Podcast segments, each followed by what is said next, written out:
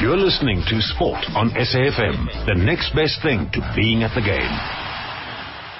This is South Africa's news and information leader, and yesterday it was announced uh, as part of the Global T twenty League, uh, the franchise that's based on the East Rand, the Benoni Zalmi, uh, announcing their coaching staff. And uh, to me it was a bit strange, if I have to be brutally honest. Graeme Smith uh, announced as coach with Jeffrey Tiana uh, as uh, his uh, assistant coach from the Highveld Lions. And uh, Jeffrey joins us now. Jeffrey, welcome on to S A F M Sport Trap this evening. Thanks for, for taking the time to chat to us. Yes, evening, Brad. Evening to the listeners. If I think, first of all, congratulations on the appointment. Uh, obviously, there's been lots made about this T twenty League. You must be pretty chuffed to be involved in it. Yeah, I'm uh, pretty chuffed to be, you know, the, you know, involved. And uh, like me going back to Benoni, where it all started for me, uh, really, really chuffed about that. And uh, to be involved as well with one of the great minds, you know, in South African cricket. I mean, one of the great leaders that South African cricket has ever had. In Graeme Smith, I mean, great opportunity for me to broaden uh, like my uh, uh, like my horizon, you know, like as a coach. So very, very excited, and I can't wait for the tournament to start. Jeff, there's been lots of uh, lots said in the media. It's, I mean, people people have a lot to say about this, and, and to me, I agree. I think it's a strange decision that you work in as an assistant coach to Graeme, who doesn't have any coaching uh, coaching experience. He's a great guy. He's a great player. No disrespect to him, but surely it should be the other way around. Yeah, I think uh, the biggest thing that people need to understand is that uh, it is an international, you know, global league tournament, you know, where, you know, like international owners are always going to be, you know, trying to get the big name players and coaches for that matter. And Biff, I mean, he's a big name. He's a, you know, like he's a great character for South African cricket. So, like, I understand where they're coming from. I mean, if it was a South African, you know, tournament, then I'll understand what the fuss is all about. But uh, to be honest, I mean, for a guy like Biff to be like involved in a tournament like this, I think um, it will, you know, hype our our our brand as well, you know, like as the Benoni Zalmi, and and as we move forward. So yes, I know it's strange to some people, but people just need to understand that it is an international competition where international owners have the sole, you know, mandate to like name their coaches. Jeff, as far as players go, uh, I mean, there's no, the draft is still to come, but uh, mm. just looking at, at structures, uh, I mean, the marquee player from a Proteas perspective have, be, have been announced. Uh, from a yeah. from a structure perspective, what are you what are you expecting out of this league?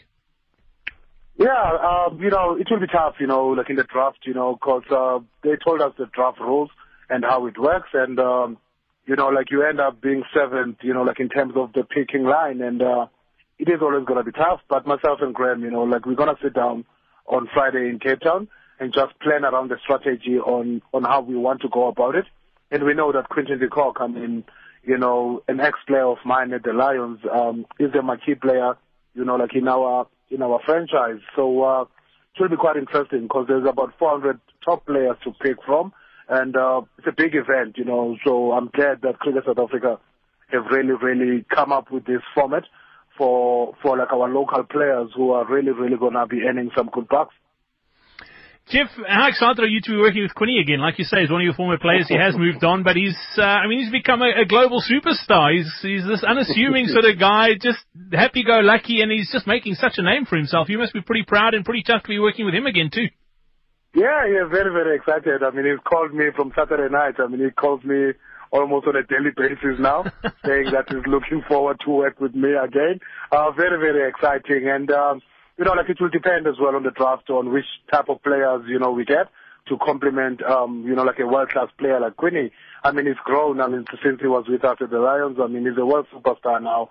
And uh, yes, hopefully, you know, the people, you know, like in, and the fans will take in, you know, like into this tournament and just make it, uh, you know, big for South Africa as we move forward. Jeff, I'll be lynched if I don't ask this question. There's been lots of speculation around uh, the Proteas coaching job. And, I would have been surprised if you didn't ask that. And, uh, I mean, Otis Gibson has been punted to be the, the replacement for, for Russell Domingo. No announcement been made yet, but there's also been talk that uh, you're going to be his understudy. Can you confirm or deny that? Um, no, no, I'm not going to confirm or deny it. Um, yes, I went for my interview. As everybody knows, it, it has been out there. Um, I'm just waiting for Cricket South Africa, you know, to make a decision. Uh, they said they will make it at the end of the England series. Um, it has not happened. Uh, I understand the delays. Um, so it's key that I'm patient, and the public as well is patient for the decision that that Cricket South Africa like is going to make. Yes, Otis Gibson's name has been put on the table, and he looks like the front runner, you know, like in the job. And uh, yeah, let's let's just wait and see um, who his support staff, you know, is, and hopefully part of the staff. I mean, I played with him, you know, like at Gauteng. I think it was two thousand, two thousand one season. And uh, yes, I know the guy very well as well. So let's just wait and see and see what happens. Jeff, can you can you fill us in on what the delay might be? I mean, we're all in the dark. I think you're probably in the dark as much as all of us, but you might be a bit closer to us. Cricket South Africa not giving anyone answers why they're not announcing uh, who the coach is, if it is Russell or if they found someone else. I, I have no clue why why the delay. And uh, chatting to Russell Domingo two days ago, you know, like in the draft um, thingy at the Wanderers, um, I asked him, have they spoken to you? He said there's no one who's spoken to him yet. I mean, if they've not spoken to Russell, Um, you know, it is, you know, like, I think everyone is in the dark, but I'm just assuming, because I've read in the paper that um, Otis Gibson's stint with England as a bowling coach finishes, you know, on the thirteenth of September. So I think maybe around that time, you know, or closer to the time, we should have a decision. But uh, quite interestingly as well, I mean, we take, we're talking thirteenth September, and I think end of September, South Africa have two test matches against Bangladesh. So it will be quite interesting how fast things move move from then on, because there's no time really to uh, prepare the team and organize the coaching staff, you know. So, like, we've got no clue what's happening. It's a matter of just wait and see. Yeah, it's poor form on Cricket South Africa's uh, part. And, uh, yeah, oh, invitations there. We'd love to, to hear from them and, uh, yeah, get them on to, to find out what is happening.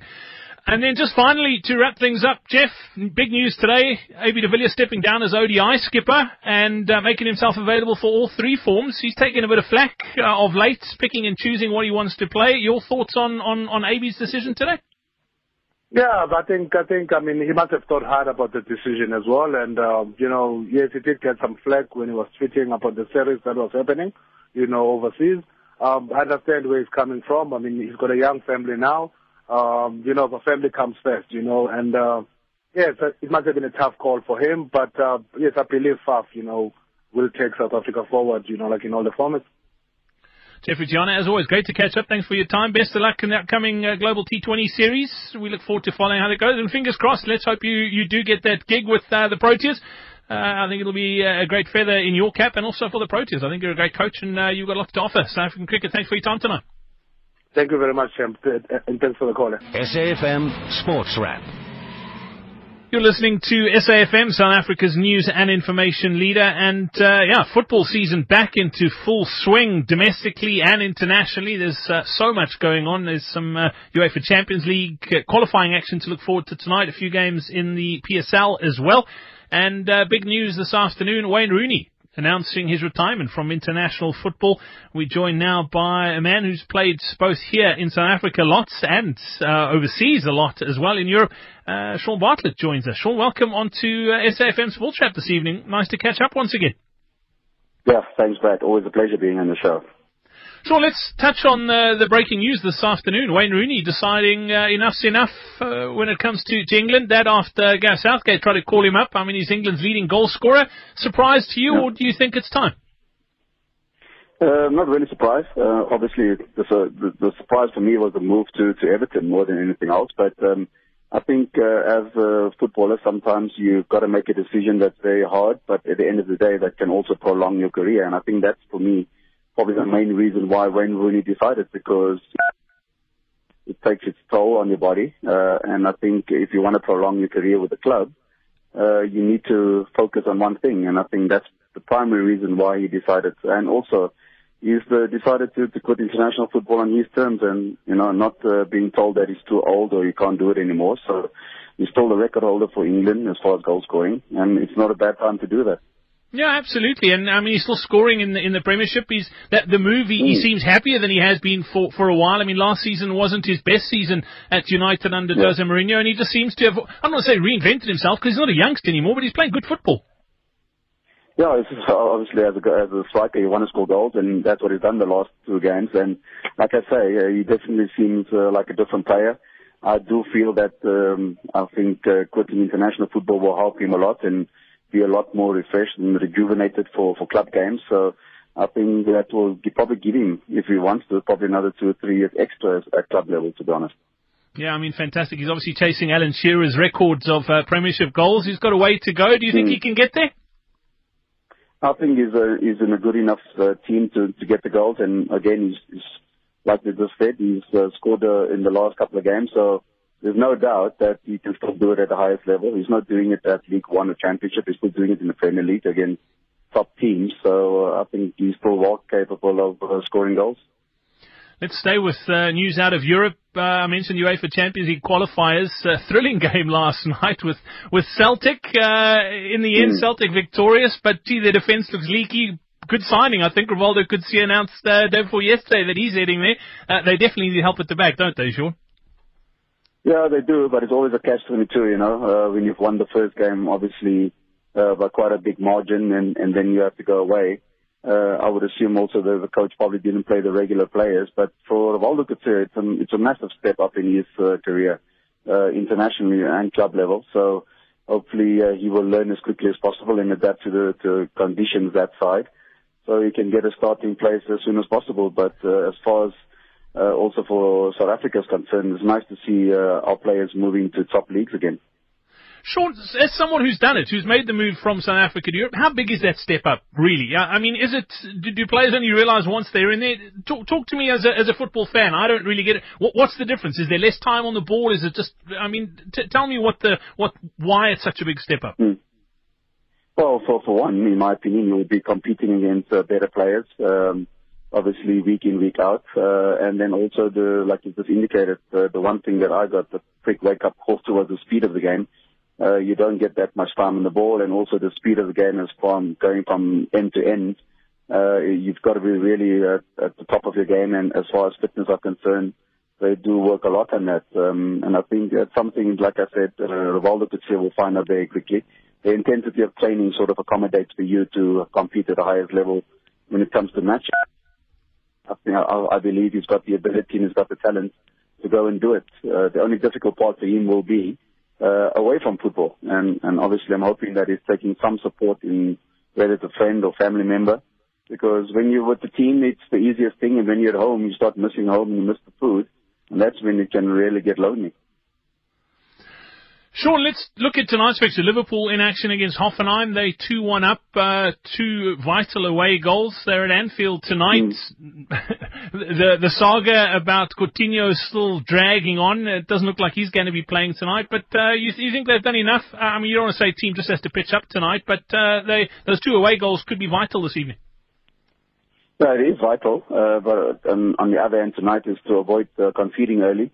Uh, Hoffenheim is not just going to go there to make up numbers at Anfield. They're going to go and try and push Liverpool right to the limit and see if they can get an early goal. So, uh, as much as people, you know, two one is never a good score as far as the second leg is concerned, because you, you're still in a very difficult place. So, uh, as much as they've got a two away goals, uh, I think they would probably prefer getting a, a early goal as well and not conceding. Um, Coutinho's story, I think that will go on probably till next week.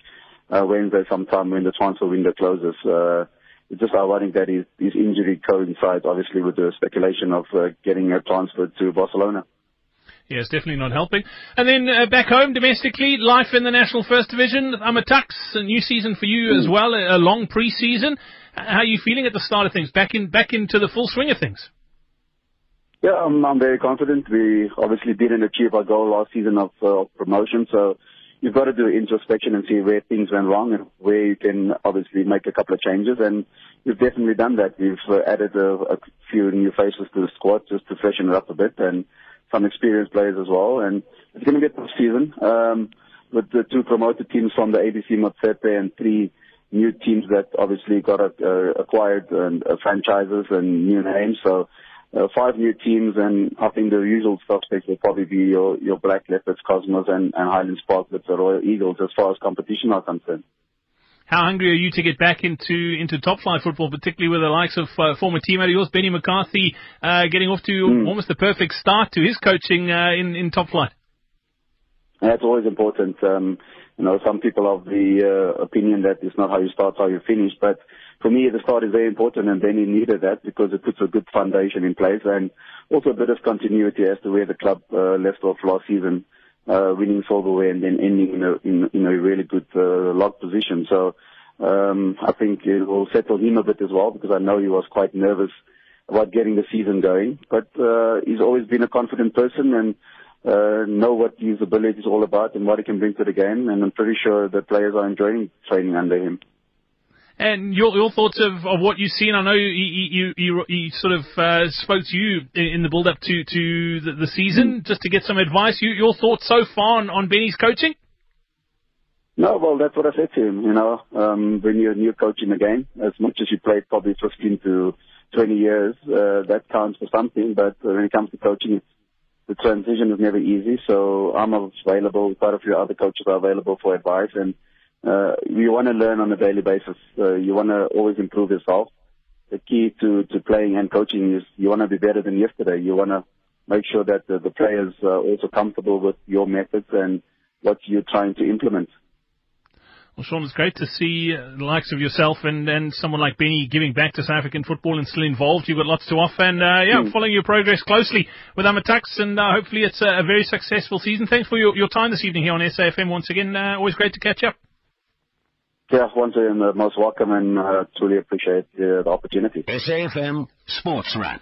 That's it for the show for this evening. Don't forget to be in touch via social media. At Big Brad Brown is where you can find me. Got a tweet in from Rob Monroe uh, on Twitter saying, uh, enjoying the show, Rob. Thank you so much for listening. We're back again tomorrow uh, afternoon. More sport for you tomorrow morning on A M Live with Janet Whitten. The Talk Shop coming up on the other side of your seven o'clock news. You can also email us, sport at s a f m dot co dot z a. From myself, Brad Brown, and my producer, Siobhan Chetty, thanks for listening. It is seven o'clock and time for your news.